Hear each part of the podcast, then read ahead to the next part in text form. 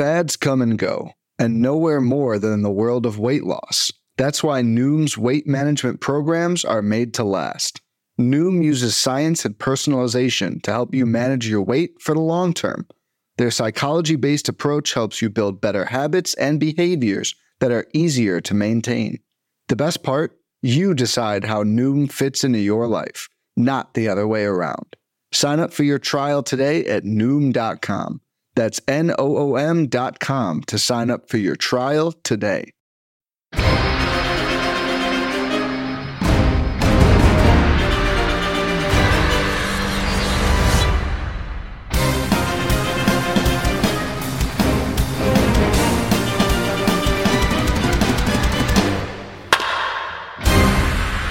Hello and welcome to episode 412 of On the Corner, the official PitcherList.com podcast. I'm your host, Eric Samulski, joined on the final episode of the 2023 MLB regular season by the man himself, Nick Pollock. Nick, we've come to the end. How does it make you feel?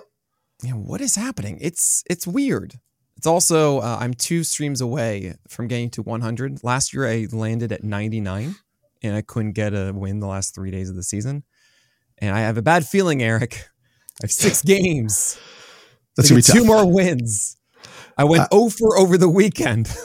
I'm grinding the wins in my one NFBC OC league where I am half a point out of first. I've been in first almost all month, last 2 months, half a point out of first. Oh my gosh. One win behind the guy in front of me in wins, who happens to be the guy in front of me overall. So I just need to catch him in wins. And last week I felt really good. It was like, I think it was Friday when it was Sale against the White Sox and our boy Sawyer Gipson-Long against, I think it might've been Kansas City. Mm-hmm. And I got no wins out of either of them. Yeah. Just watching Sale throw 5 shutout and then you get nothing from it. And you're like, okay, on to the next one. I would have got a streaming victory if Connor Phillips, if the Reds hadn't blown a 9-0 lead. Yeah, that's brutal. So it goes, but today we're gonna try and help everybody else get those wins for the next 6 days. The next 6 days, so we are gonna go 6 days at a time. And just like last week when we talked about who was pitching that day, and went over some of the matchups, we're gonna do that for the 6 days. But we're gonna go a little more in depth. We are gonna tell you literally every single pitcher in every single matchup for each day. And then Nick and I are going to go over some of the ones within that day that we feel are maybe that stand out a little bit, maybe some shallow league, deep league options. Maybe I finally convince Nick to stream Alec Marsh. Who knows? Could happen. Maybe. There's a maybe. I did mention you in the roundup. I don't know if you read it, but I mentioned you specifically. I was flattered. Oh, there it is. See, look, this is why Eric's better than Alex. Alex had never read it. Well, he's too busy. He's too busy just creating metrics and videos for ESPN. Yeah, there you go. That's probably a good answer. Whatever, it's fine, Alex. No, So, do we have a theme today? We do. So, okay. I don't know if you're aware, and if the baseball listening public is aware. Today is Yom Kippur. So what that means for me and fellow Jews is I starved myself today until I was angry and couldn't see straight and my head hurt. And then I got to break that fast with some bagels and some schmear, some spreads. I'm a scallion cream cheese, lox, red onion kind of guy. Love it. Also whitefish. Yep. Sign it up. But so we're going to go with favorite holiday foods. Oh. So doesn't have to be a main dish, could be a side dish, doesn't have to be a major holiday. I'm not asking you just to, stick to the big hallmark ones, any holiday in your life, and a dish on that day that really kind of speaks to you. Sure. Oh, I like that. Okay. I got that. Oh. All right. Okay. I have some in mind. All right. Let's go. Good. Let's do this. So we're going to dive right in. As always, since we are recording on Monday night, these will be starting Tuesday, September 26th. So that's the first day right now, Tuesday, September 26th. I'm going to read you off the pitchers as Nick thinks about the day. So the auto start tier is Kevin Gausman against the Yankees, Kyle Bradish against the Nationals, Zach Eflin at Boston, Hunter Green at Cleveland, Seth Lugo at San Francisco, Bailey Ober versus the Oakland A's, Michael King at Toronto, The probably start tier is just two names: George Kirby home against the Astros, Bobby Miller on the road at Colorado. Big questionable start here tier: Aaron Nola versus Pittsburgh, Lucas Giolito versus Cincinnati, Reese Olson versus Kansas City, Christian Javier at Seattle, Braxton Garrett at the Mets, Ryan Pepio at Colorado, Adrian Houser versus the Cardinals, Bryce Elder versus the Cubs, Mitch Keller at the Phillies, Paul Blackburn at Minnesota, Justin Steele at Atlanta, Joey Lucchesi versus Miami, Tanner Houck versus Tampa Bay, Zach Thompson at Milwaukee, Reed Detmers versus Texas, Zach Davies at the White Sox, Ryan Harrison versus the Padres. Don't worry, there are more pitchers. Josiah Gray at Baltimore, Jose Urania versus the Diamondbacks, Zach Greinke at the Tigers, Ryan Feltner versus the Dodgers, Chase Anderson versus the Dodgers, and Martin Perez at the Angels. Nick, nobody remembered any of those pitchers, but tell me what food this day is and why. I told Eric, today what we're going to do, we're going to go through each of these days, and I think it's important because what else are we going to do? We only have 6 days to talk about. We're just going to go through each of them. So you got to recite all of them. And he's like, all of them? I'm like, yes, of course, it'll be fine. No worries. That took so long. So long. That's half the podcast. Maybe we'll pick and choose the next few days. Okay, so first and foremost, this is the largest question. Well, this is 10 to 26. So what we might do is we might do auto start, then probable, then question. We might break it up and talk about each one. That might be how we do it. Sorry, everyone. We'll see. So this one, I had a couple options in my head, and I'm going to say it's Halloween candy because the question will start tier is so large and you don't know what you're going to get. But you're excited for candy. You know, you're like, okay, cool. Sure. Here, give me what you've got. But afterwards, there aren't going to be so many that are all-star, full bar of Milky Way here. Mm-hmm. You might get those random wrapped candies where you don't know what's inside them. Right? The ones that were in your grandma's china by the front door. Sure. Right? Or the person that gives you an apple slice or some gum. Oh man. Or a pencil. I remember one year, literally, I was such a spoiled kid at 7 years old. I was in tears because I got my third pencil of the day. And it was because I didn't win two other things. I was just having a terrible day and I was really looking forward to whatever I got. And that was the third pencil. I don't need a pencil. Listen, back in the day, pencils were gold. You broke those things. You had to walk up to the front of the class and turn the handle. Of course. Everybody's staring at you. It's terrible. But yeah, I think the most interesting auto start here is Michael King against the Jays. Mm-hmm. I'm going to do that. 13 strikeouts last time out against them. Sure. It's if you have Michael King, you're going to do that, right? Yes. Yeah. I did write about him today in my piece on NBC Sports called Mixing It Up. And I just wrote about him to suggest he's definitely been lucky since becoming a starter. Absolutely. And 1.78 ERA, 45 strikeouts in 30.1 innings as a starter. The sweeper, which Fangraphs loves and has been great, has a 4.75 deserved ERA, which is just a metric that that Alex Chamberlain uses on his pitch leaderboard, which tries to dictate or tell us what a pitch should have done, defense independent ERA, right? Without the defense behind him. Now, it's also important to understand that doesn't mean that's a 4.75 ERA pitch, but it does mean that he's posting a 3.81 deserved ERA in September.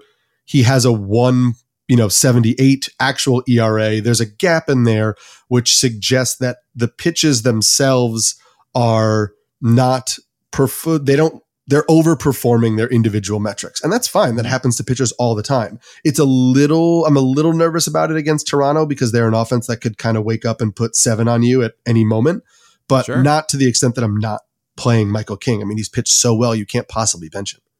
Yeah. The changeup has a 24% swing strike rate this year. The slider, 34%, that's including the sweeper. Sinker with a 33% called strike rate, I think is not going to stick around. That is 94th percentile. Among all relievers. And I imagine if it were on starters, it would be 100% because I have not seen 100%. I've not seen a sinker called strike rate above 30%. So that's not going to stick around here. It is a high PLV on it. Same with the sweeper as well. Four-seamer digs as well. Upstairs is a good strikeout pitch for him. As I mentioned, that changeup gets a ton of whiffs, but I like Michael King. I think he is, as you mentioned, getting more out of it than he should at the moment. But still, all right, I'm going to go after this. And I think, as you mentioned, the Jays, how do we feel about them too? They aren't the elite offense that we once imagined them to be. Yeah. I also, in the questionable tier, I feel good about, well, as good as I can feel about a guy we talked about last week, who's Lucas Giolito. Not a great start against Kansas City, gave up 3 runs on 7 hits and 5 1/3, did strike out 6.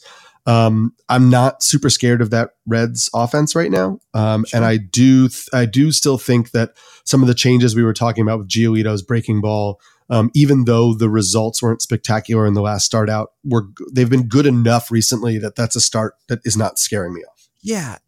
I think Giolito isn't getting the results that he's deserved a bit, but it's also at what point do I just kind of say like, okay, fine, I'll stop expecting there to be something new. So that's why he's at the top of this massive questionable start tier. But yeah, there's a temptation to put him to probable start. Same with Aaron Nola, of course. But Aaron Nola is a cherry bomb, whether we like it or not, even though he just did well against Atlanta.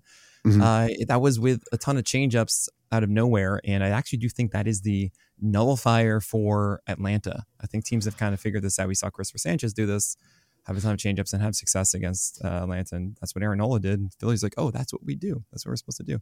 Yeah. But he's still questionable because of that. And George Kirby and Bobby Miller are the only two in their probable start tier. And they both have bad matchups. George Kirby. Yeah, I want to ask you about Bobby Miller's teammate, because you were big on Pepio before. Yeah, sure. And I see him in the questionable tier. Yep. And is that just a Coors thing for you, or is there something else? I mean, Pepio's, I was big on him more so because I didn't think he would get this one. And I thought he would get the matchup over the weekend, but everything got pushed back a day. Mm-hmm. And that means he gets pushed into this doubleheader, unfortunately. So that is changing how his schedule is. I thought it was just green all the way through. He has to get this Coors matchup, but he might get the last start of the week, not Bobby Miller. We'll get to later on, which is definitely favorable. So if you have to go for 2 for Pepio, I would be going for that. Yeah. But yeah, Coors, even though it's worse than it used to be, still an above average offense there. How do you feel about Adrian Houser against the Cardinals? Dude, I know, man. It's Adrian Houser just chucks things. It's like he does. He's like old Trevor Williams almost, but it works. It's and like, the last outing against the Cardinals, 6 innings, 4 hits, 1 run, 4 strikeouts. Yeah. Cardinals obviously lost Contreras for the rest of the season now. They don't have anything to play for. The lineup is not the lineup that we saw for most of the season. But it's Adrian Houser. And I'm like, right? I can't get over some of the earlier starts. And every time you think he's kind of piecing something together, it blows up in your face. But isn't this the type of thing we're trying to do, where we pick on an offense that's potentially checked out? Yeah, it's possible. I mean, Adrian Houser certainly could be someone for you to start here. The ceiling's not very high is the thing. So you pretty much have to nail that like 5 or 6 innings and 2 runs or fewer for you to feel good about it. You won't get the strikeout per inning in all likelihood along the way. He's also very, very susceptible to the BABIP gods hating on him, because that's what he does. He throws sinkers inside and tries to go some cutters away and some fastballs over the plate. I'm like, here you go, buddy. I'm like, okay, all right, let's hit it at a defender, please. Yeah, he's unbelievable that way. I mean, there are so many guys in the back half of this that are super contentious, and I could see it going their way, like Joey Lucchesi against the Marlins. Mm-hmm. Maybe he was really good at putting his sinker along the edges in his last start. And I put out the edge. I had to look up what his name was, the wrestler. I'm sorry, guys, I don't know wrestlers. I think it's Adam Copeland. He's like the edge. Okay, great, funny. Joey Lucchesi though is someone to consider that I don't like his curve at all. You have Paul Blackburn, maybe, who's not a terrible kitchen sink guy against the Twins. I don't really know how I feel about the Twins offense. So there's some desperate things. I just wouldn't touch Justin Steele against Atlanta. I think he's gassed. I think you pronounced his name wrong, though. And it's Atlanta. I think you pronounced his name wrong. Oh, I did. It's Justin Steele. There you go. Perfect. That's better. And then you and I have both at various times been in on Reed Detmers, and are currently not in on Reed Detmers, but I did notice something that I will be watching for. I will not be starting him, but Reed Detmers is throwing his changeup 21% of the time in September. A lot more changeups, and it's actually been pretty good. It's been solid. 105 batting average against. There's a lot of noise within that as well, but it reduces hard contact. It doesn't get a lot of swinging strikes. I don't love that he has reduced the use of the slider as much as he has. Yeah. But I want to keep watching it because I feel like if the changeup can be a good solid third offering for him and he can still find a way to not, you know, drop the changeup to like, I think it's at 14% in September, or sorry, the slider to like 14% in September. That could be intriguing to me in the future if he can get that changeup working for him. Right. We've only considered Demers as a 3-pitch guy. If there is this changeup with the same approach that we saw back in the spring of actually being able to command that slider down and in to right-handers and fastballs upstairs at 95 and change, not 93 and change, that's a big difference. But yeah, it's more of a next year thing. I don't want to start him against the Rangers. Yeah, fully agree. Wednesday, should we move to Wednesday? Let's go to Wednesday. Wednesday, the 27th. In your auto start tier, you have Garrett Cole against the Blue Jays, Pablo Lopez against the A's, Grayson Rodriguez against the Nationals, Tarek Skubal against the Royals, Tyler Glasnow against the Red Sox, Kodai Senga against the Marlins, Jose Berrios against the Yankees, Ranger Suarez against Pittsburgh, Framber Valdez against Seattle, and Brandon Pfaadt against the White Sox. Those last three, Suarez, Valdez, and Pfaadt were the probably start tier. I'm going to have you name it after probably start, and we can get to the questionable later. So I'll name it after this, and then we'll talk about the top half, then we'll talk about the bottom half. This one I'm going to say is my mashed potatoes. This is the one thing I do every year for Friendsgiving. I make the best mashed potatoes. Okay. And just the thing that I make, I have a potato masher just for that one time a year. Sure. What I like about it is you have something you bring to the table. And also there are some little things you might want to take along the way. And so, for example, Brandon Pfaadt as the stream pick of the day on Wednesday against the White Sox, I really like because he has a really good sweeper. And that still was good against the Yankees. Unfortunately, ran into 2 home runs from Aaron Judge. But the White Sox are really bad right now, especially against right-handed breaking balls. So I would say that one of my 2 streams that I need will be Brandon Pfaadt. Please let me get to 100. So I would definitely be targeting that one. Anybody else in this top 10 before we move to the bottom half? A lot of these guys feel kind of like no doubters. Yeah, I mean, Ranger Suarez is locked in right now. I know it wasn't the greatest of results last time, but I really do like where he's at. It's against the Pirates. I would definitely be starting Ranger Suarez. And Framber Valdez, I know, against the Royals didn't do well. What was interesting is that he was throwing more sinkers early on. And if you guys watched that with me on playback, because it was the Cole Reagans game, which was like the greatest 5th inning. Did you see the video of the 5th inning? Because that is the greatest. Oh, my gosh. That was all genuine. I didn't put on an act. That was just pure joy. Your videos of you watching pitchers be disgusting. It's great. So it's just wholesome family fun content. Really, I think the best way I can describe Cole Reagans, because it's always going to be Cole Reagans, come to him, is that he is what you want yourself to be on MLB This Show. Sure. It's like you have 5 pitches. You know exactly where you want to put them. You do what you want, and it's great. But Framber Valdez was on the other side, and he was throwing sinkers early and then moved to more cutters and curveballs, and that's a huge deal for me. Then he looked a lot better after that first. And I just don't understand why Framber Valdez throws sinkers to right-handers. You don't know. You have this amazing cutter that goes inside to them. You have this really good big curveball, and you have a really nice changeup too. Just throw 3 of those. Surprise, maybe, with an upstairs sinker. You can do that. You have done that. But then take that sinker for inside to lefties. I think you know that sometimes pitchers outthink themselves. And it's because, I mean, in my opinion, it's because as pitchers, you are, especially somebody like Framber Valdez, who isn't like, here's 102. What are you going to do about it? Right. Like, you have made your hay with trying to be smarter than think 2-3 pitches ahead of, oh, you're looking for this. I'm going to give you that. Oh, I'm going to keep you off. It's kind of like a mind game. And I really have run into a lot of pitchers in my life when I'm calling games who they think it can be too simple. And if you're like, these pitches are working for you today, like just throw that. They're like, oh, but I need to mix in because I need to keep them on their toes. I need to mix in that too. And you're just like, not always. You don't always need to overcomplicate. Sometimes hitters are also stupid. And if you're going to be able to get them out with the same stuff, just get them out with the same stuff. Yeah.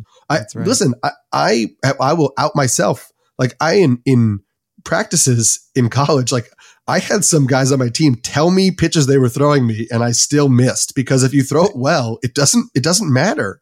It doesn't really matter if it's in a good location with good movement. Like, you can still get those outs. Now, the counterpoint to that is me in fall league when I was a senior. My good friend on the team, David Perlow, was trying to be an outfielder. He moved from pitching to being in the outfield for that year. And he knew that us pitchers were on a cycle. Like he knew that it has to be fastball, then it has to be breaking ball, then it has to be changeup every 3 pitches or so. It didn't matter what the count was. That's just what we were doing. So it was a 3-2 pitch, and he knew it had to be a fastball. And he knew that our coach, doesn't matter what you do, just don't walk the guy. And he knew that I'm like, there's no way in heck I'm walking him. So I don't think Perlow, unfortunately Perlow only got like 1 or 2 at-bats during the year in actual games. But in this, 3-2 pitch comes in, knew what was coming, and he hit a home run to left center field off of me. And our coach cut him off between first and second base. So in and out, let's go. No, I keep running. He knew what was coming, and he crushed mine. But that's because I threw a terrible pitch. And I'm very much with you that I see it all the time. Like, I talk about sequencing and what works and what doesn't work, and there's a reason why these things work or not. And essentially, the game that should be played is you do the thing until they show you that they can beat you at that thing, and then you change it. And that's the actual fun of it. But if you start by giving them a thing that's easier for them to do, that's not an advantageous thing in my view. So I imagine the Astros are aware of this with Framber Valdez.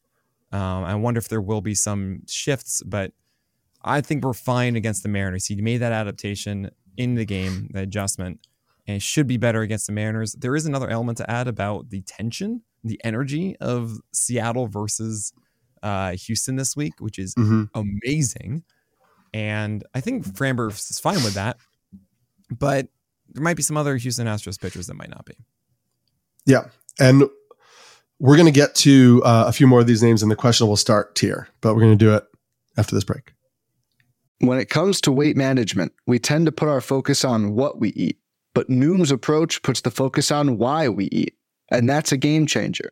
Noom uses science and personalization so you can manage your weight for the long term. Their psychology-based approach helps you build better habits and behaviors that are easier to maintain, and they help you understand the science behind your eating choices and why you have those cravings. Noom's personalized courses are easy to follow and will help grow your confidence with tools you can put into practice on day one. The best part? You decide how Noom fits into your life, not the other way around. And based on a sample of 4,272 Noomers, 98% say Noom helps change their habits and behaviors for good. Try Noom today and see the results for yourself. Sign up for your trial today at Noom.com. That's Noom.com. to sign up for your trial today. So we're into the questionable start tier still on Wednesday. We've got Wade Miley against the Cardinals, Brian Bayo against the Rays, Shane Bieber against the Reds, Andrew Abbott against the Guardians, Bryce Miller against the Astros, Dane Dunning against the Angels, Griffin Canning against the Rangers, Emmett Sheehan against the Rockies, Matt Waldron against the Giants. Before I ask you about those names, Nick's do not start tier on this day: Sean Manaea versus the Padres, Darius Vines against the Cubs, Johan Oviedo against the Phillies, Johnny Cueto against the Mets, Luis Medina against the Twins, Jameson Taillon against the Braves, Miles Mikolas against the Brewers, Trevor Williams against the Orioles, Anthony Veneziano against the Tigers, Luis Patino against the Diamondbacks, and Noah Davis against the Dodgers. In that questionable tier, talk to me about Wade Miley against the Cardinals. No. First, I need to discuss, if you don't know this, one of the original things that we did on the On the Corner podcast back when we had a Patreon was that anytime somebody subscribed every week, we would have a list of names of people who subscribed to PL Plus, right? And Fast would just laugh away as I would play the trumpets and fail to pronounce all of these names. I would struggle. It brings me back to like 4th grade where I would have to read aloud and I can translate in my head. It's, you know, a bit of Broca's aphasia where I can hear it in my head. I just can't get it out. Sure. You know, and I have an anxiety that would overtake it. And Anthony Venezanio, I have no idea. But no, you added an I after the O. Probably. Veneziano. There it is. Right. Yeah. I feel your pain, Eric. Yeah. Okay. I'm right there with you. And to be on the other side of it where Fast was, honestly, it's a bit of a pleasure. So I taught at a bilingual French English school for 11 years, and reading some of the names on the roster at the beginning of every year, I was like, listen, correct me if I'm wrong. Like, yep, I'm your English teacher. I'm learning French. I don't speak it fluently. Like, I'm going to butcher some of this. Just let me know. You know what we might do? We might do this, Eric, is the beginning of next year. I might give you a list of those who have signed up, and you get to send me your select few that I have to pronounce and think. Great. Let's do it. Okay. I think that's an old tradition that is just, oh boy. Anyway, question will start here. Wade Miley against the Cardinals. He's a Toby. And as we mentioned with the Cardinals, that might be a team to go against, right? So you might be able to get five plus innings for a win here without the worst ratios. You just don't expect strikeouts, but that could be pretty safe. Yeah, I like it. Again, we're picking on the. I mean, I'm not picking on, but I'm intrigued by matchups against the Cardinals. That's a good thing to do at this point. You got to be. You got to find your offenses. Like, no. I'm also really intrigued. I don't know that you can start Brian Bayo. Obviously, that's why he's in the questionable tier. But I'm super intrigued by what he's doing with his slider. But is it that good though? It's not that good. But it has a 21% swinging strike rate in September. And that's good. And so that's what I'm saying. Like, I don't know that I'm starting him right now, but I'm looking at a young pitcher. And listen, most things are going downhill for him. The changeup has not been good in September. We talked earlier about Brian Bayo. Like, the changeup is his best pitch. It has his worst swinging strike rate by month of any month of the season. But he's thrown 151 innings, and that's by far the most innings he's thrown in his professional career. I think he may just be feeling the effects of a long season. But my thing with Bayo has always been, I don't see a swing and miss pitch. I see a sinker. I see a really good changeup. I didn't see a slider that was really going to miss bats. And now, you know, he's throwing the slider harder, but it has, about 7 inches more glove side movement. It has more sweep to it. This is a slider that his slider had a 4.5% swinging strike rate in June. 4.5%. It has a 21.1% swinging strike rate in September. So all I'm saying is I'm intrigued by this. I'm intrigued by a young pitcher beginning to discover a pitch that may actually miss bats. And my hope is just that the rest of the pitches struggling recently is more about fatigue and less about how tinkering with the grip and changing one pitch may be impacting his feel for his other pitches. Yeah, so you're completely right. I didn't realize the rates of it. It's because he's only gotten 4 whiffs in each one, actually exactly 4 whiffs on his slider in each of the last 4 games. So it didn't, you know, when I'm doing this daily, it didn't really trigger a flag for me. I'm like, oh man, because he's saving it and utilizing it in those situations. Demonstrably better the first 2 games of September. That was against the Rays and the Orioles, much worse against the Jays and Rangers. Sub 50% strike rate between those 2 starts on that pitcher, actually right around it. Less O swing, etc. The Rangers game was way worse than the Blue Jays game. The Blue Jays game was, 10 strikeouts in 6 innings, 4 hits, 3 earned runs. He just, he got hit for a bomb. Right. So, it's, the slider in the Jays game, what I remember from that one is, he had some that were just like hanging right up there, and he had, oh, cool, there's a nice one. Oh boy, that's a terrible one. It's a work in progress, and you're very much right. I hope that over the offseason, Brian Bayo develops that slider more and actually becomes more of a 3-pitch thing, because right now I just see him as a Toby. For the most part, hopefully being a Holly, that is someone that can have closer to a 25% strikeout rate than the 20% that he has right now. For this start specifically, for Bayo against the Rays, I don't know. It's kind of a toss-up to me. Is he just fatigued? Is that why he had that bad start against the Rangers? He could just do it with sinkers and changeups and maybe some of those sliders and maybe get 4 whiffs again. That would be cool. So it's not the worst situation. It's just you don't really know. I also don't know how to rate the Rays offense. Sometimes they're amazing, sometimes they're not. And it's just like, okay. Yeah. I also don't know, like, in his last start of the season, I don't think that Boston would, you know, pull something funny with him. But also, again, we talked about how he's thrown more innings than he has in any professional start. And it is a meaningless game for Boston standings wise. And it's like, if he gets into a jam early, or if he doesn't look 100%, like, are you really going to keep pushing him out? They may just say, hey, 4 good innings, call it a season, like, you know. And that's why these starts are tricky with these teams that are, they don't have clear goals to play for, or incentives, like contract incentives to play for, is you just really don't know how they're going to handle their players, especially young guys who they just might not want to run into the ground. Right. Yeah, that's going to be the most annoying thing this weekend too, is also watching, like, oh, cool, this guy's going, oh, 54 pitches. All right, sweet. Yeah, and he's done. I want to ask you about another young guy who's just getting started, and his name is Shane Bieber. Super young. He's only made one start this year. So young. I hear he has a lightning fastball.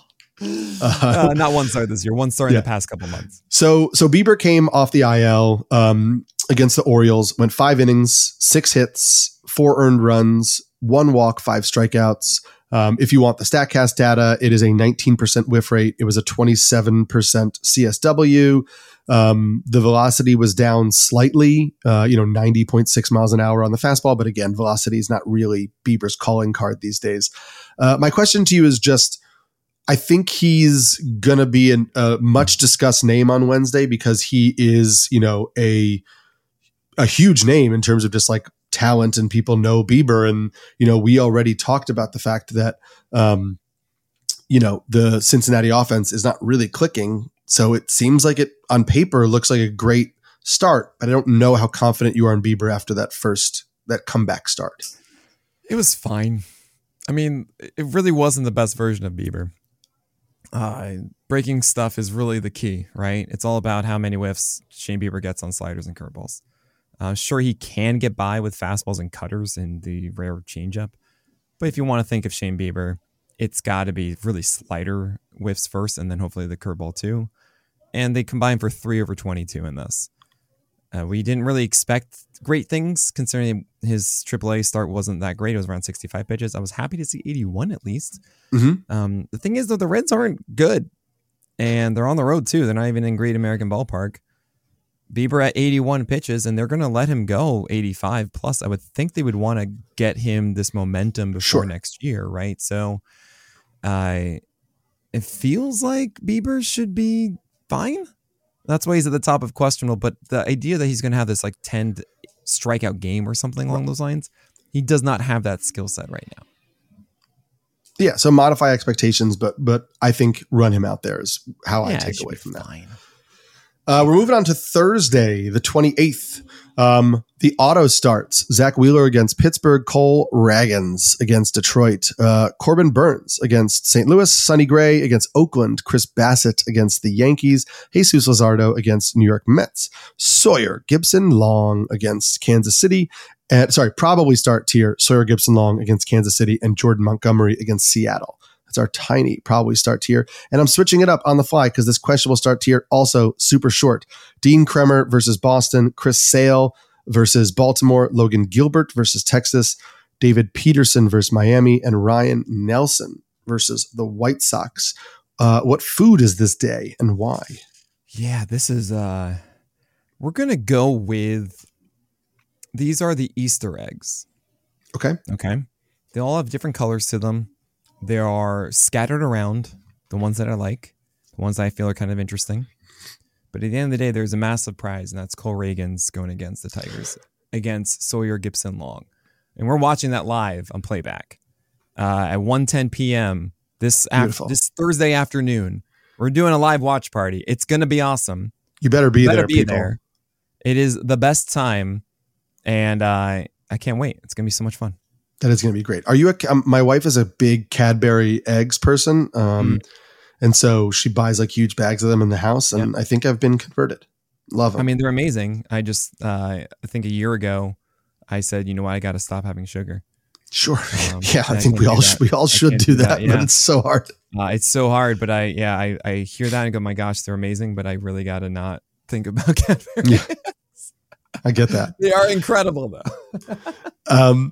The Sawyer Gipson-Long of it all, I think it's pretty clear that, like, he's going to go 5 innings. There will be some strikeouts. It's probably not going to be 10 of them. And at the end of the day, you'll probably be happy and not ecstatic. But it's I think it's a tough stream. And I know we joked about it at the beginning of the show. Like, I didn't get a win out of him the last time. But if he only goes 5, which he's only gone 5 in every start so far. So, like, maybe they push him to 6, but there's no real reason for us to expect it. Mm-hmm. It leaves very little margin for error. Yeah, so I think you're doing it, but it is a, you know, bite your nails type of start. Yeah. What's very interesting is I've had this perception that the Royals are really good against left-handed pitchers, right? And we have a thing internally that we're going to be giving to PL Pro users next year, which I'm really excited about, where we can look at MLB offenses, you know, for the season, last 60 days, 30 days, 15 days, that automatically splits up if there are interesting splits based on home, away, or left-handed versus right-handed. And we could do it based on WOBA, the actual results, but we did it also, you can select as hitter performance, which is essentially saying, how did the hitters perform against the pitches that they saw? Not just the results, because if they faced better pitchers or worse pitchers, then that should influence your interpretation of the offense, right? And funny enough, it says, hey, the Royals are really bad against the lefties, and the Detroit Tigers are elite against the lefties. Interesting. So, and here's Cole Reagan's coming up against the Tigers. But yeah, Sawyer Gipson-Long. I remember this because we were all like, hey, let's go. Sawyer Gipson-Long against the Angels after destroying the Athletics, right? And then having that like 11 strikeout game or whatever it was. But then after being, okay, cool, this is great.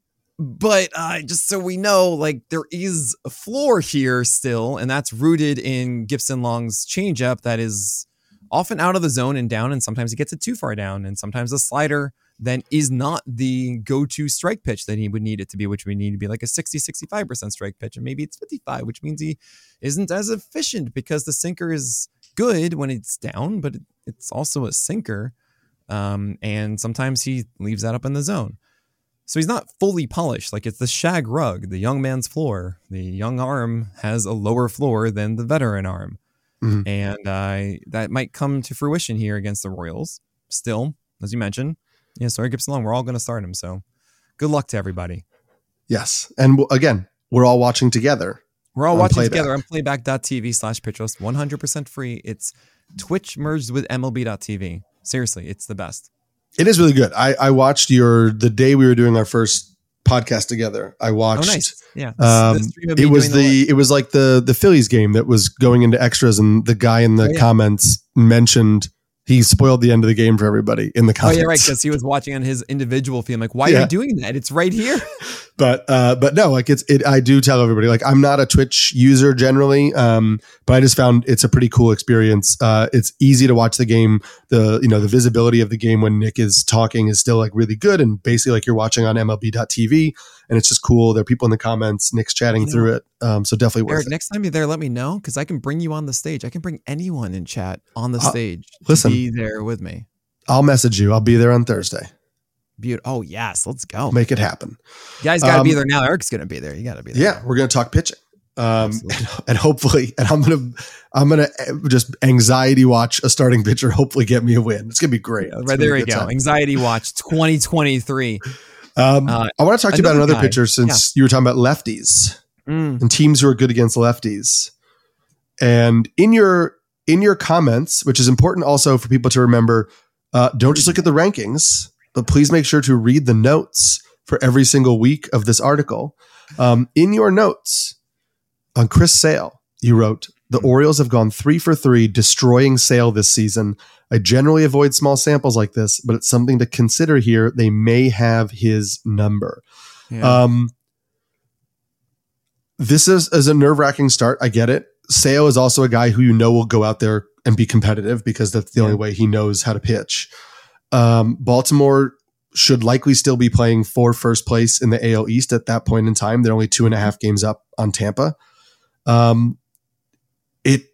It's tough. I really don't know where I come down on this. I am starting him in a few places where I need to, but I kind of wish I had another option. And I don't know where your level of trust is. Obviously, he's in the questionable tier, so you don't love it too much. So the three starts I'm referring to, opening day for him on the April Fool's Day was 7 earned runs in 3, and then he faced them 3 weeks later, 5 earned runs in 5, and then he faced them 2 weeks ago, it was 6 earned runs in 4. And I just can't look past that. I don't know. He's pretty much the only team really that's gone to him the entire season. And oh boy, that makes it tough when we already know that the velocity is down. I mean, he did actually get it up to 94 last time. But the slider has really been the thing for Sale. Makes me wonder, does the slider perform worse against the Orioles? Are they just ready on that pitch? And that's the case. Right. And oh boy, not fun. So it's a toss-up, and that's why he's in the questionable start tier. That's where all the cherry bombs live. Yeah, I'm doing it where I have to. So I get that. I get it. You know, he could spin a 6-inning shutout at any moment with his natural talent. So who knows? We're gonna move to Friday after this break. So we're gonna move to Friday after.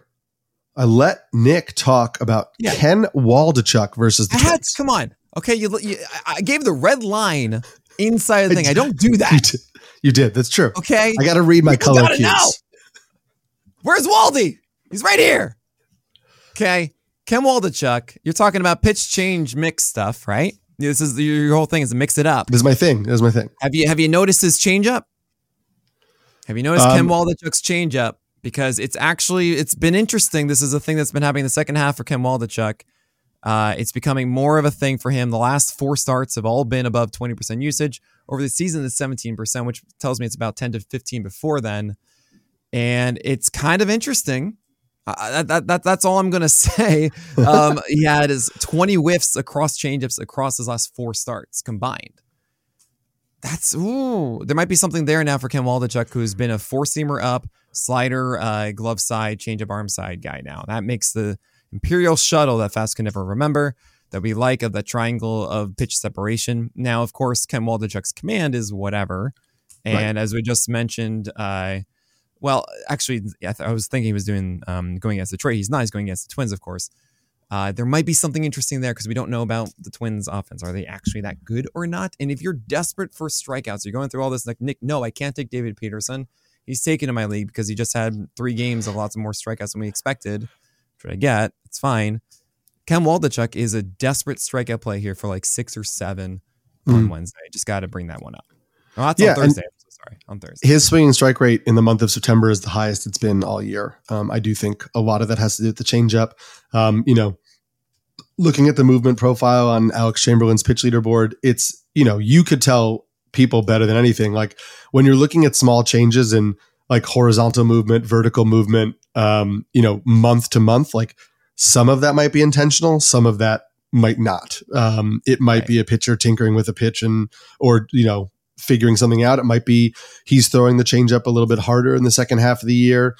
I did notice in this month that there is a little bit more horizontal movement and less drop, and maybe that's helping him. Who knows? But yeah, that is intriguing. It's a little bit like the Bayo situation to me, where like I would just like to see a young pitcher begin to learn how to deepen the arsenal a little bit, and he gets a much better opponent than Bayo does. All right, so Friday, get this out of here. So Friday, auto starts. Spencer Strider against the Nationals. Brandon Woodruff against the Cubs. Zach Gowen against the Astros. Lance Lynn against the Giants. Kyle Hendricks against the Brewers. Edward Cabrera against the Pirates. Gavin Williams against the Tigers. Nick Pivetta against the Orioles. What is this day called? And then for the love of God, how can you put Lance Lynn in a probably start tier? It is Valentine's Day because I've got nothing. I thought that would have been Cole Ragans because you love Cole Ragans. Cole Ragans, indeed, yes. Ragans. And no, it's because it's a box of chocolate. You don't know what you're going to get, obviously. And yes, Lance Lynn is here, but let's be honest, great win chance. He's going to go 5-6 innings. He's going to have his good fastball. If he has any sort of secondaries, it will be fantastic. It's against the Giants in Oracle Park. I mean, it's a very good scenario for Lance Lynn. Yeah, and he did throw well against them last time out, so I get it. I mean, I just look at the other guys in here. I mean, sure, Kyle Hendricks fine, but the Brewers are really good at home. I do like the fact that the Cubs are. I guess that maybe the Cubs will be pushing back Hendricks past Atlanta, and they did. It looks like so. He gets the Brewers, and that's a better matchup, but still. It's at home, not great. Eric Cabrera, who you and I were talking about before, and I know we have some things to say there. But at the end of the day, still kind of questionable what his control is going to be. Gavin Williams had his breaking balls last time. I don't know if he will again. And Nick Pivetta against Camden. It sounds good, and he's looking good, but also he's has a history of volatility. So Lance Lynn at the top of it is also an indication of everybody else in this tier too. Yeah, I get it. I guess I have just such visceral reactions to seeing that name so high, but I get the logic behind it all. You and I did talk about Cabrera on Discord earlier. I wrote about him in my article on NBC Sports today because something I noticed a change in the last four appearances. Two appearances were bulk relief appearances when he first came back up, and then the last two have been traditional starts. He's got a spike in velocity on his changeup and his curve and his slider. Even in the starts where he was a traditional starter. So in his last two starts, his curveball was averaging 86.2 miles per hour. In the first 2 months of the year, his curveball was just under 84 miles an hour. So that is a noticeable difference. Sure, yeah. And that pitch has been pretty good for him. It has a 200 batting average against this month, 126 expected batting average if you care, a 297 deserved ERA, 11.3% swing and strike rate. It has become a solid pitch. It's not like oh my God, that curve is so nasty, but it's a solid pitch. And he's leaned into the changeup usage more this month, also throwing it 34% of the time in September. And the results have just been really solid for him. Over 19 innings since he's come back up, he has a 1.89 ERA, 22 strikeouts in 19 innings, 167 batting average against. Also, he's earned all of it. It's an absurd 0.63 deserved ERA in September. Yeah. That is great. You aren't mentioning the 6-walk game against the Brewers. Oh, sure. Yes. I mean, there are, as you mentioned, there are control issues. But what I wanted to bring up is the thing that you and I were talking about before, because I think it is a term that gets thrown around a lot. And I'm not a numbers-based guy. I was an English teacher. I'm a humanities guy at heart. So I see a lot of the baseball metrics, and I work really hard to figure out like what all of them mean. But the vertical approach angle, which you see some places is just kind of abbreviated as VAA, is something that like I understand the concept, right? It is the vertical angle at which a ball approaches the hitter. But we were talking about how Cabrera has shifted his vertical approach angle pretty drastically in September. How could that be? What does that mean? And you looked at some stuff on Brooks Baseball and you kind of helped to determine what does that mean that he shifted his vertical approach angle? Yeah. So, I mean, that's always a thing that people want to do whenever it's a vertical approach angle. It depends on what pitch you're throwing. Just to be clear about this, if your target is to miss bats upstairs, you want to have it as flat as possible. So you want like a 0 degree, just think of it like degrees of it's just on a table, straight line, right?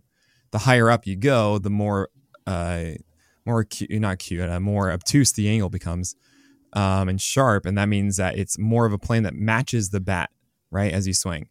So generally you want it to be flatter if you're throwing four seamers upstairs because you want to miss upstairs. If you're throwing things that drop, you generally actually want to be more over the top with it. You want a more extreme angle because you're trying to beat it on the other side of the bat, right? Think of it that way. So when you reached out about that, there were some interesting things about release point. I believe what was it that we found? It was more closer to first base, I believe, that he shifted. Generally, when you see a release point that doesn't change, but you see a horizontal release point change, typically means that you move on the rubber. It's just like if you think about where the hand is relative to the dead center of the mound, then he just shifted that over, and the height that he's actually at is different, or is not different. So that could help with a lot of things with control is really my takeaway from that conversation. And it is interesting to find that the curveball, I mean, specifically last time was an 84% strike rate. Thank you. 69 before that. And then before that, it was 41. That was a 6-walk game. And then it was 62. And really, I think the success that I've seen from Edward Cabrera is these high strike games, not just with the curveball, but also the changeup. Sure, it's nice when the fastball gets strikes too. I've just kind of accepted that it will always be really like low 50s. But that's okay if you just reverse it as like that being the secondary and then the primaries being the fastball, sorry, the curveball and the changeup, then that's okay. And I hope we get that from Eric Cabrera against the Pirates. Unfortunately, the nature of the beast is that I have no idea how consistent this man is right now. Sure. I want to say yes, and that's why he's improbable right now. I'm like, I feel like against the Pirates is a high enough floor for Eric Cabrera. But at the end of the day, it's like, it's just us shifting like on our abacus, like, okay, we can put 7 beads over here and 3 over there, you know, 70% chance versus 30. Maybe I'll slide 1 back over. So it's 6 and 4. Like, that's what we're talking about here. At the end of the day, like, I hope he has it. And it's going to come down to that curveball and changeup command. Yeah. I think it's, if he wasn't facing the Pirates, he's not in this tier.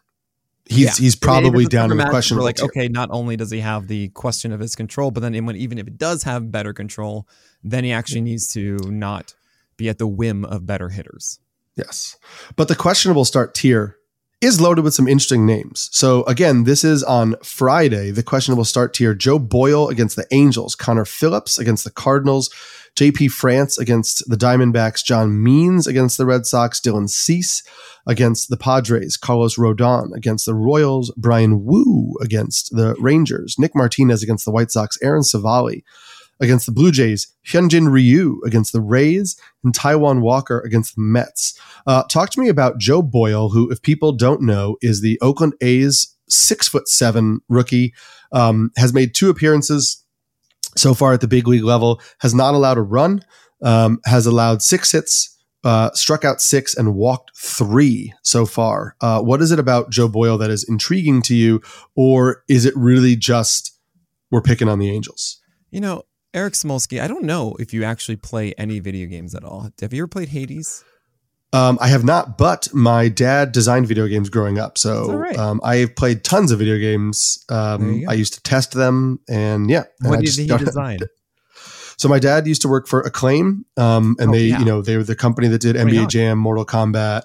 That's Activision. I'm so sorry. Frank Thomas, Big Hurt Baseball. Oh my gosh. Story that I've told a bunch of people, but I am a hidden character in NBA Jam.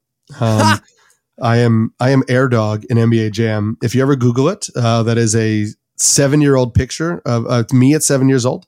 My dad was a VP at the company and in charge of a lot of the programmers, and so there were a lot of the programmers that were hidden characters in the game. You gotta be kidding me! That is you. That's me. Yeah. Okay, wait, hold on. You are essentially, I'm going to say it's like 8 out of 10, 9 out of 10. So you are, when it comes to speed, you're like a 5 out of 10. 3-pointer's terrible. You're like a 2 out of 10. Yeah, it's really offensive from my dad, by the way. But dunks, 9 out of 10. Ferocious dunks. I used to play. This is amazing. I used to play with Spurs. I used to play with the Orlando Magic, and I played with Scott Skiles because he was like 8 out of 10 from threes. And it was just these 2 little white guys running around, and I was just thunder dunking everywhere, and Scott Skiles was shooting threes. It was great. This is unbelievable. You just this is the best question I ever asked. Well, the reason I bring it up is because there's a game called Hades, and there's this character that calls him, "Hey, Boyle," and it's just in my head. He's saying Boyo, but that's just Joe Boyle to me now forever. And Joe Boyle throws hard and has a really good breaking ball. And the 4-seamer has 90. Oh, what was I had it right from? Here we go. 93rd percentile Y movement, which is what you want to see. That means he has the ability to get whiffs if he throws it more upstairs. He hasn't done a good job doing that so far. It's been more kind of all over the place. But I do think that Boyle can get more whiffs than he has currently on that fastball. It's why he has a 67% fly ball rate on it right now. And why he has a very low BABIP on that pitch, of course, because he's getting all these flyouts. But you have a slider as well that is also effective. We have a 38% CSW thus far with a 67% strike rate, which I think is the important part. It's not just a slider we hope it's going to work. No, he's actually gotten strikes with that. Huge O swing at 41% too, because he throws hard. So those two things, it breaks the Wascarino rule. I totally get it. That's why it's questionable start. But yeah, this is kind of cool against the Angels, who are not very good.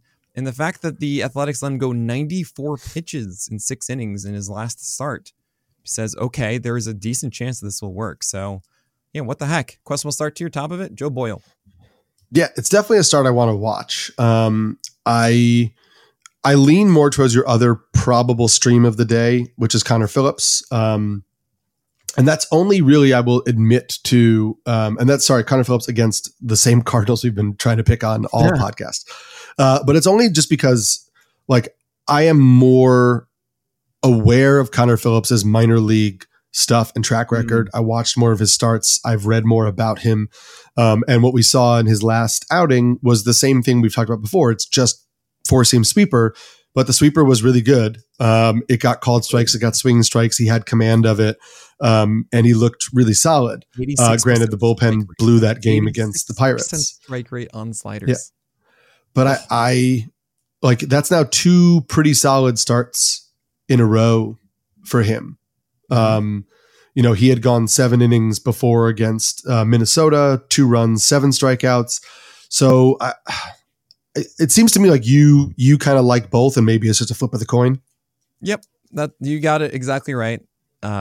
It's just that, and I think at the end of the day, I personally said you know, it's against the Angels versus against the Cardinals, and maybe I'm wrong favoring facing the Angels more than facing the Cardinals. But that's kind of where I went with that one. Yeah.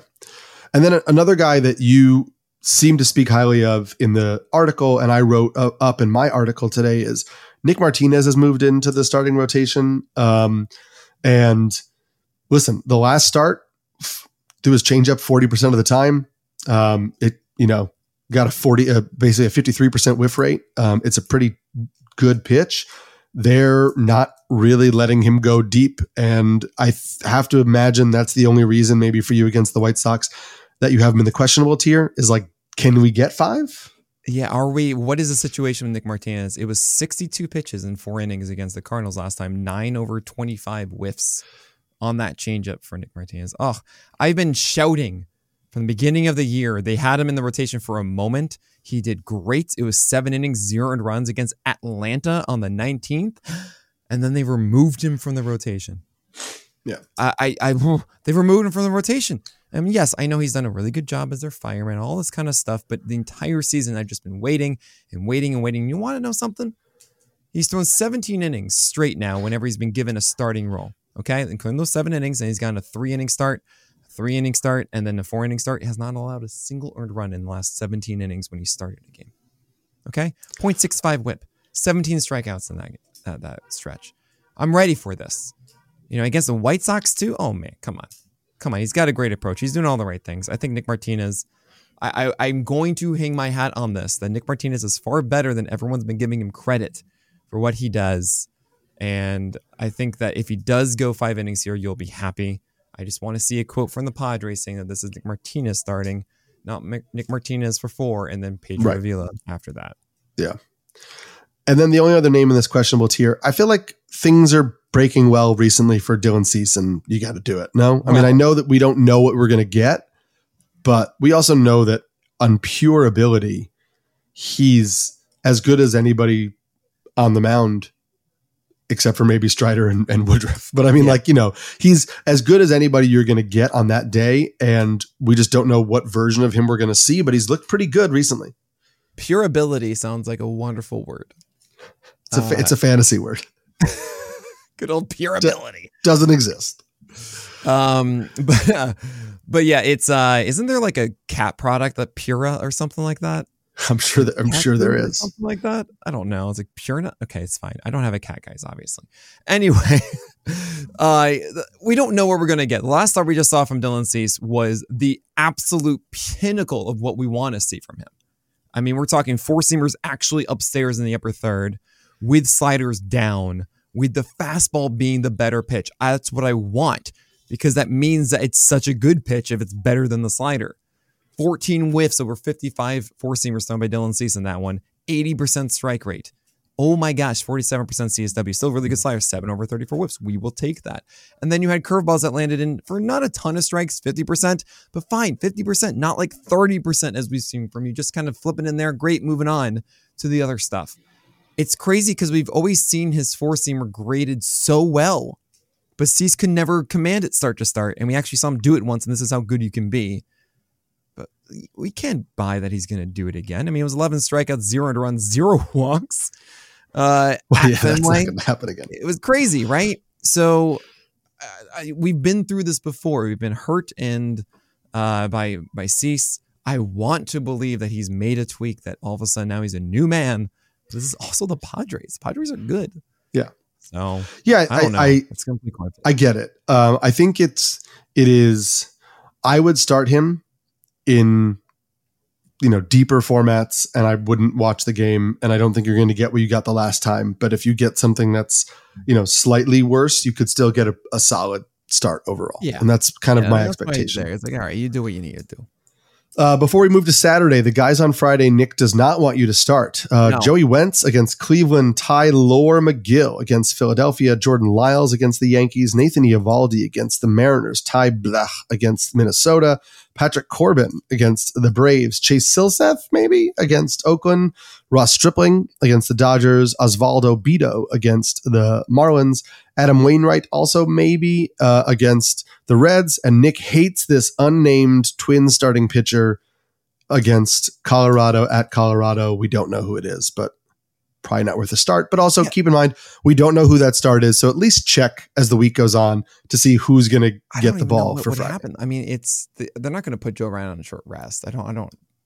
The whole thing's weird, and it's because Kenta Maeda is in the bullpen. Because they don't want him starting. They want him to be auditioning for a relief role, right? Which I mentioned, I think, in the in the Pulse Pitch podcast. Maybe I didn't. I mean, we talked about it in the stream this morning. I should have mentioned it otherwise. But yeah, that's so annoying. I also would want Louis Varland starting, but they're not going to do that, right? They like him in the bullpen. So what the heck? I have no idea. And he's been good in the bullpen. And it's important to understand also that the Twins have a huge cushion. That game is not meaningful for them in terms of it's not going to impact the standings. And so you could just see they're going to promote 2 random bullpen arms before the start. And those guys are going to throw until their arms fall off, and then they're going to go right back down. So we're moving on to Saturday, the second to last day of the season, September 30th. The auto start tier, just a small 3-person tier. Luis Castillo against the Rangers, Freddie Peralta against the Cubs, Merrill Kelly against the Astros. The probably start tier, Michael Wacha against the White Sox, Yusei Kikuchi against the Rays, Eduardo Rodriguez against the Guardians, Joe Ryan against the Rockies, Christopher Sanchez against the Mets, Cal Quantrill against the Tigers, JP Sears against the Angels, Clark Schmidt against the Royals, Alan Winans against the Nationals, and Jordan Wicks against the Brewers. What food is this day and why? This is July 4th because there's just a barbecue of all the good things that you want. Are you a hot dog or a hamburger person? You do one of each. What are you doing? Okay. Are you a mustard or ketchup on your hot dog person? Don't make everybody upset at me, please. It's ketchup. Sorry. And I do prefer hamburgers, but okay. I prefer hamburgers too. I use both on my hot dogs. Okay. For the record, for the people, just for the people. Yeah. You've got a few probable start names that you're interested in on this day. Yes, I am. Yeah. We have JP Sears against the Angels. He just did well against the Tigers. He's been a strikeout guy the entire year. Again, I don't think the Angels are very good, and that's 2 straight. I'm like, yeah, Athletics can feast on the Angels. But Sears has been that guy, for a decent amount this year. I feel like this is a very sneaky start. Love it. I'm intrigued. I came into the year overly high on both him and Waldichuk, not in the sense that I thought they were going to be curious. Kyle Bradish, but I thought they were going to be interesting arms.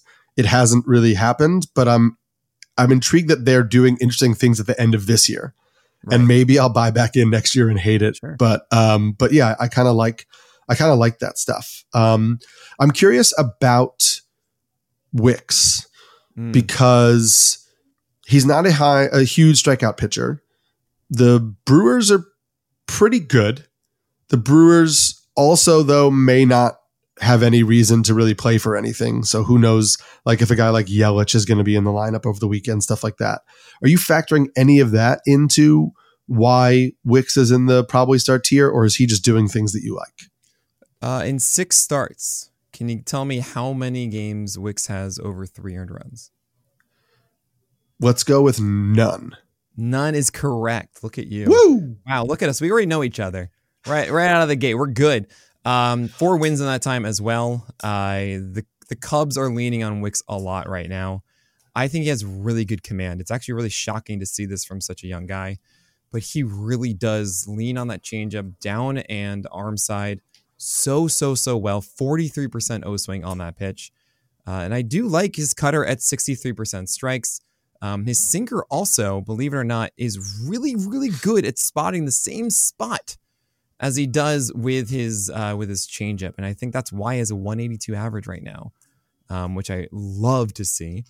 And the fastball, he does try to elevate a decent amount. I think that's honestly his biggest weakness, is sometimes he feels like he needs to go too far in the zone with that forcing. But fortunately, he throws it about like 25, 30% of the time. And that's okay with me. So you mix all that together and you have a Toby. You have a solid Toby here with a good win chance. I also, as you were mentioning with the Brewers, and I was a little scared before at home and maybe against lefties or whatever, but I think the Brewers have this in the Central, and they're going to kind of take it easy a little bit by Friday. Actually, this is Saturday, and Wicks is going to be fighting for this a lot. So I feel like this is going to be a good win chance for the Cubs. I buy all of that. I have him. I got rid of him in some leagues where I needed wins just because I needed wins and I felt like a better options were out there, but I like what Jordan Wicks is doing so far. Anybody else in this probable start tier you want to talk about before we hit the questionably start guys? Who is starting for Atlanta on Saturday? If it's Alan Winans, he's kind of good. I mean, he's got a great team behind him in the winning ball club, and it's the Nationals, and like that could just work. And I think that if he's on your waiver wire, you can go after him. And also Cal Quantrill, if you want to talk about pitch mix, what the heck, man? What is this? I did want to talk about that because he was like he was my co-lead of the article today. How could it not be? I don't know. It's just like Adam, fingers and cutters everywhere. Then nope, I'm going to throw 40% splitters and like 30% curveballs for a start. Like what on earth? And the splitter, like he came back, and the splitter was just like out of nowhere. I mean, he threw the splitter 4% of the time before he got hurt in July. It was not a pitch that was really in his mix. It's up to almost 30% this month. And the sinker has decreased. The sinker 41% last 2 starts. Yeah. The sinker is down to just like 30% in September. And it was well over 40 for much of the year. He has a 1.95 ERA across 27 2/3 innings in September. Now, we temper our excitement a little bit for fantasy purposes because he has his highest swinging strike rate of the season this month, and it's just 9.6%. The splitter is not making him like a big strikeout pitcher, but it's been a pretty good pitch. And I kind of am intrigued by the sinker splitter mix. And I did want to ask you this. I'm putting you on the spot, but as a pitcher, I think you just know the answer without having to research. He's seen a massive improvement in his changeup in September. He's added a little bit of vertical movement to it, a little bit of drop to it, but there doesn't seem to be a huge change in the changeup. So why would a guy who is sinker heavy, who now has a splitter, all of a sudden see his changeup also improve? As a catcher, I suggest there's a movement profile that has a similarity between the three that creates some deception, but I don't know if you would agree. I would probably say that the changeup is the splitter.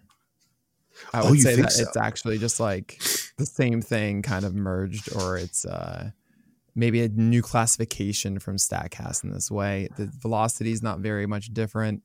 Like, for example, the last 2 starts, 49% splitters, 1% changeup, 41% splitters, 2.2% changeup. We see this often where it does change like that. Yeah, I'm using that. It was a changeup that was a split change grip, and then he leaned more into it.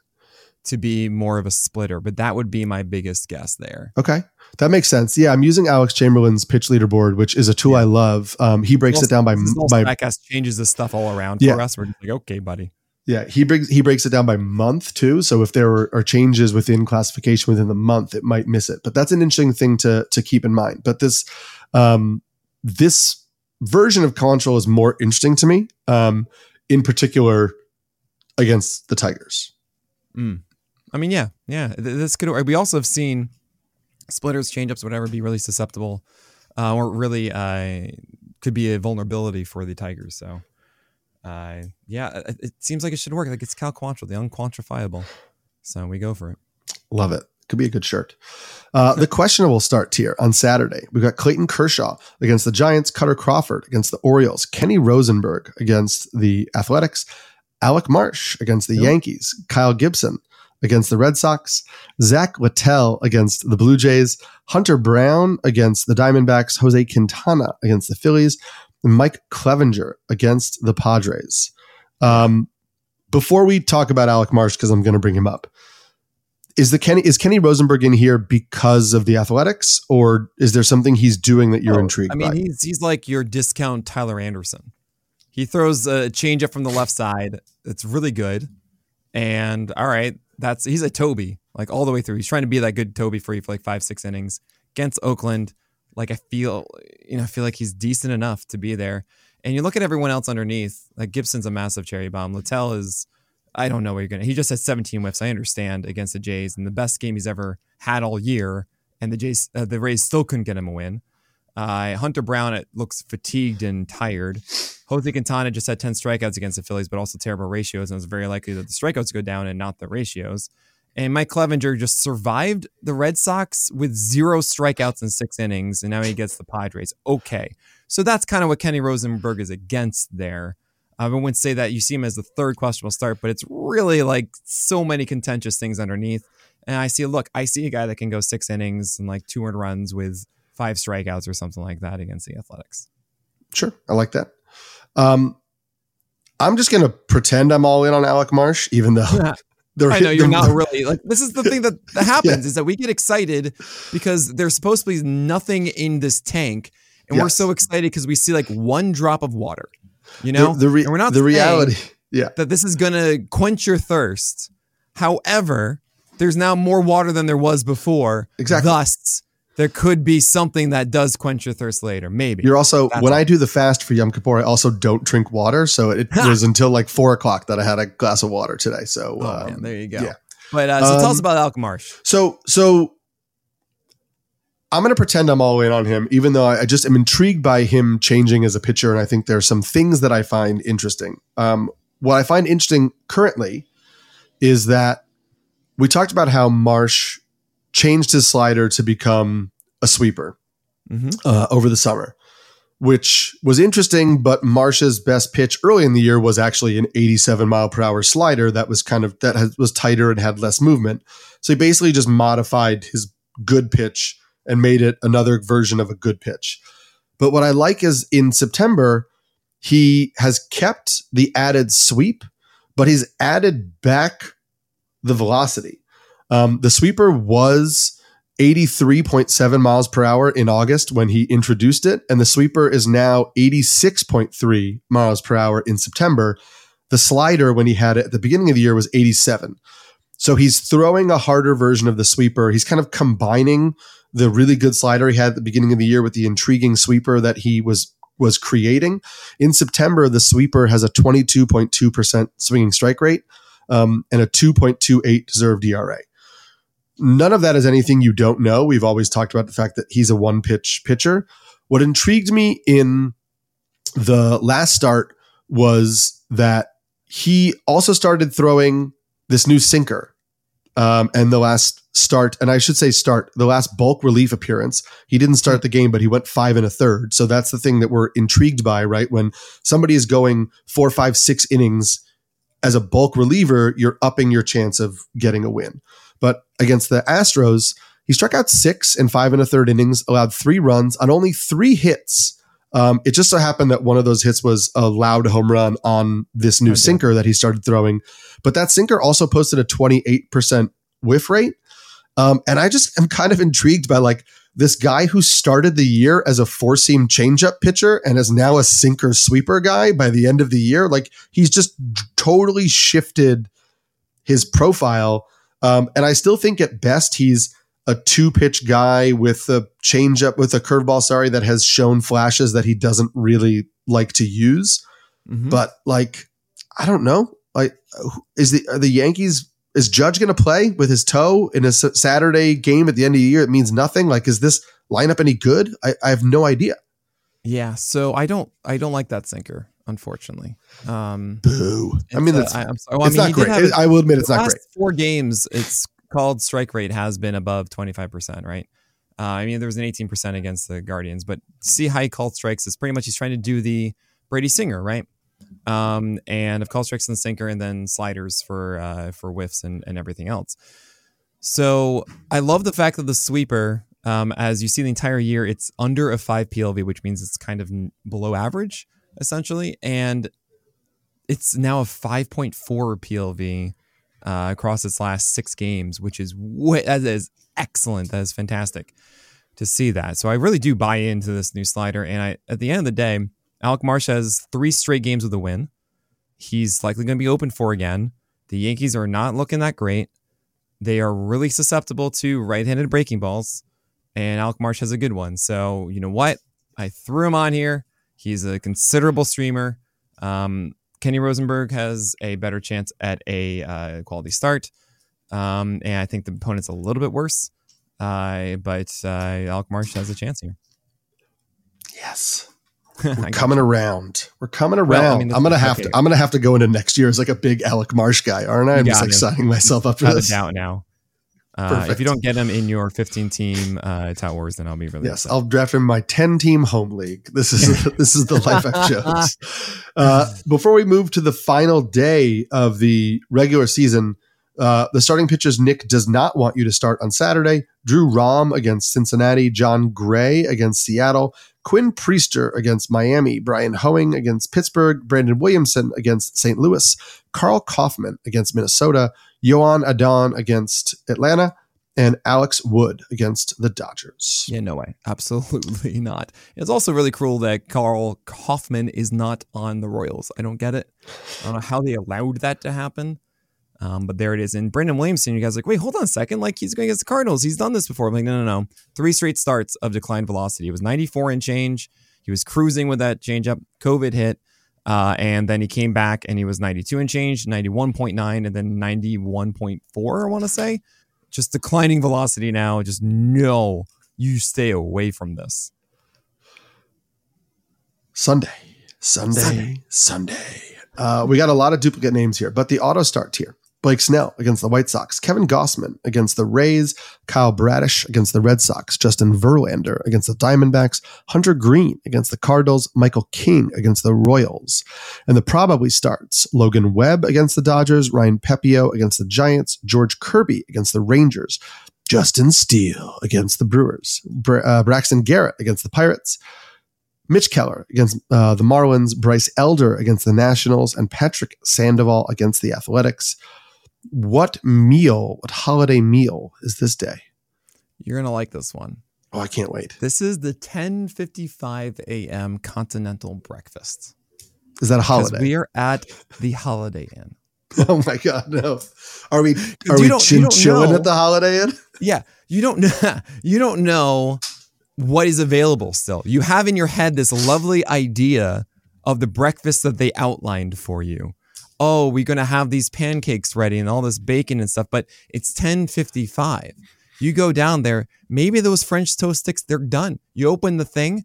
I'm sorry, Kevin Gausman, you're just not going to start today because the Jays have the wild card sealed up. And why would they throw you now instead of game one of the divisional series or the wild card series, right? You don't know. There are so many guys here. That is so frustrating. Kyle Bradish, you're the number two starter for the Orioles, but the game that bye is either going to throw him here or they're not going to throw him for 55 pitches or not.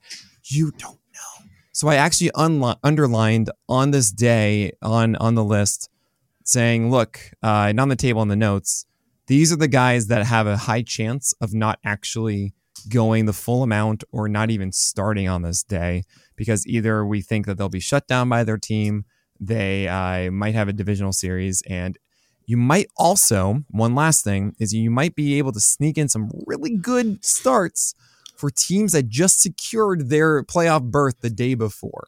And those lineups are not nearly as good in the last day. You see these youngins get opportunities instead. So Sunday, oh boy, you don't know where you're going to get. Yeah, so we will talk about this day today, obviously, but it's a long way away. And this is just a reminder to keep up with Nick's articles. And some of the stuff we'll be talking about on Twitter, just to see like Friday night, Saturday night, if we're getting a little bit more of a sense of what Sunday's going to look like and if anything changes. So you don't get down to that holiday and breakfast and all that's left is the Dannon fruit on the bottom, yogurt, and a terrible stale bagel. Oh no. So terrible. You just don't want it. No. So in those names that I mentioned in the auto start and probable start, a lot of those guys we talked about earlier, because a lot of these guys were set to start on Tuesdays, on Tuesday. Is there anybody that you want to highlight again? Yeah, I don't really think that Logan Webb's going to make that start against the Dodgers. I would imagine they would want to shut him down, as he's hinting at 200 innings almost. And why? Why would they want to do that if they're out of contention at that point? I would imagine that you have Justin Steele, and yeah, he might be shut down by the Cubs, because I think that he has been fatigued, and if they have that locked up, then yeah, he won't start. However, if they are playing for a game that day, you bet he is going to start that day. Same with George Kirby. They will not start George Kirby that day. He's the game two starter after Castillo. So if they don't need George Kirby, he is not starting in that game. And Ryan Pepio, I actually do think they're going to let him go, because they don't need him for the opening series. They are they're going to get that bye, and yeah, let's get him some more experience in this situation.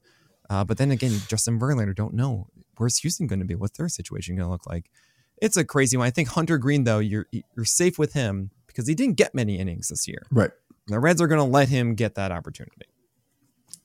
Yeah, these are a lot of interesting guys that feel like auto locks again. Once we have a little more of a clear understanding of what their situation is.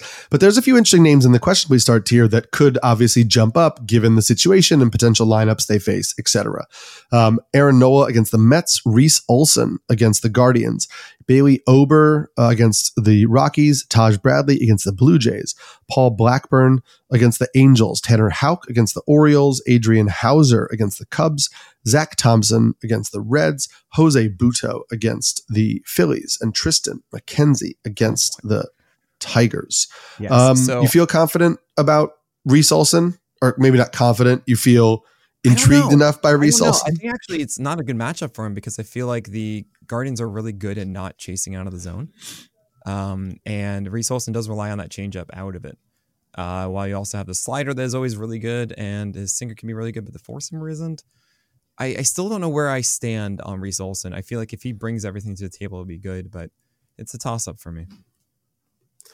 Yeah, I was super in on him earlier. I'm intrigued by some of the skills, but the name I keep coming back to in this tier, weirdly, I really can't believe I'm saying it, but it's Jose Budo.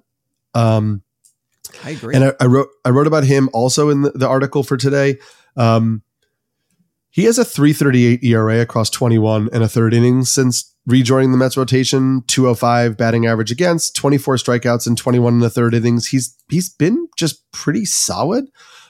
If you look at just the difference between the first half of the season and the second half of the season, and important to understand, like it wasn't like we're not dealing with huge sample sizes here. He wasn't pitching a lot early in the year, and he hasn't pitched a lot in the second half of the year. But he is throwing his slider way more. It's up to 16% in the second half of the year. It was just at 8% early on. He's also tweaked the slider. Instead of being an 85 mile an hour pitch, it's almost up at 87. And it has more movement, both horizontal and vertical. Since he's come up in the starting rotation, that slider has a 23.1% swinging strike rate. In the second half of the year, the changeup has a 26.4% swinging strike rate.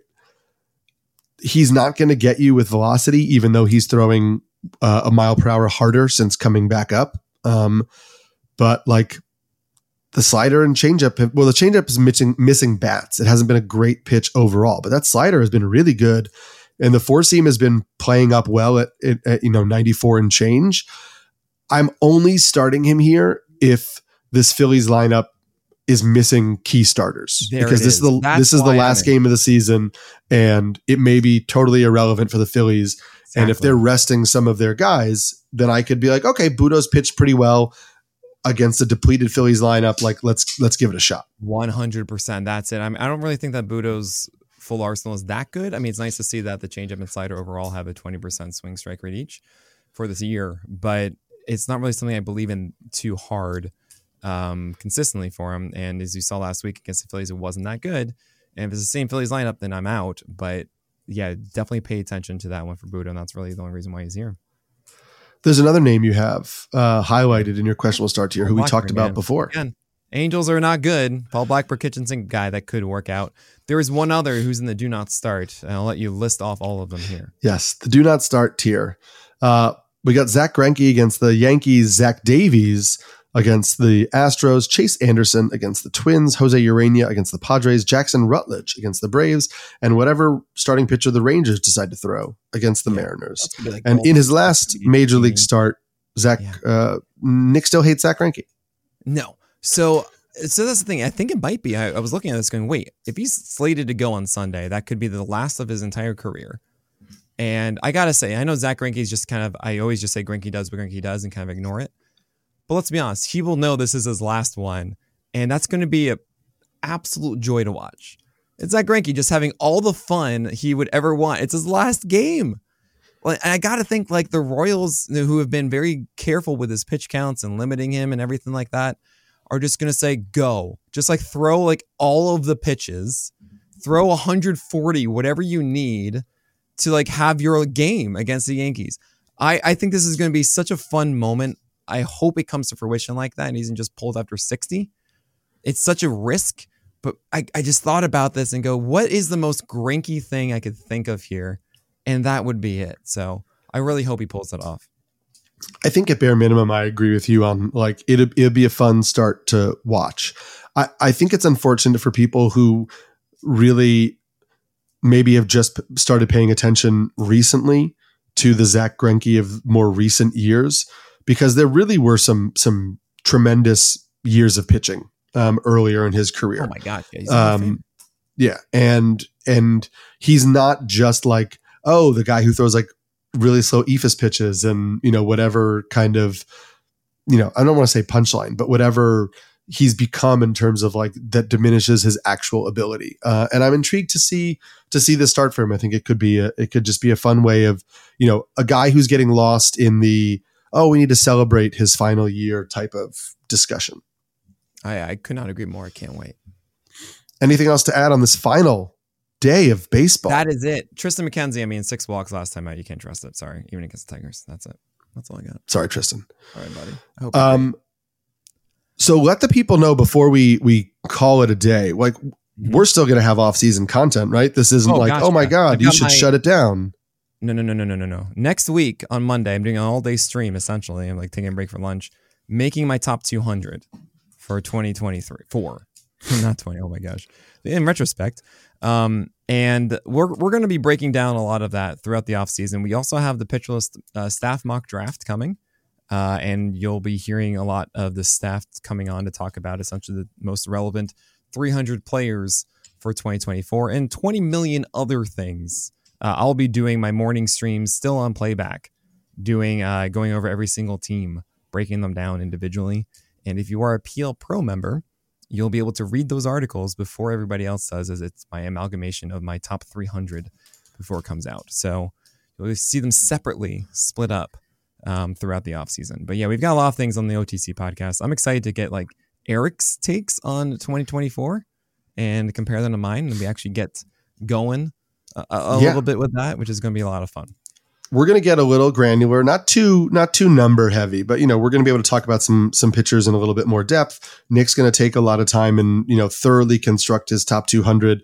And I'm going to throw together a top 100, 150 when I get a chance. For at least 10 hours, then we'll take 4 more months to do one. And I'll overthink it and I'll hate it and I'll get mad at myself for it. And we'll use it to basically just lock ourselves into guys and say this is who we like and not. So so keep it locked in here.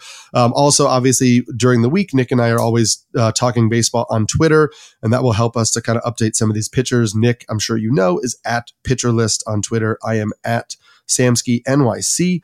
So you can make sure to check us both out there. And that is going to do it for this week's episode of the On the Corner podcast. You can check us out, as Nick mentioned, and start of the off-season programming next week. I am Eric Samulski, the Pelican. And I'm Nick Pollock, the Lion. And we'll talk to you guys next week.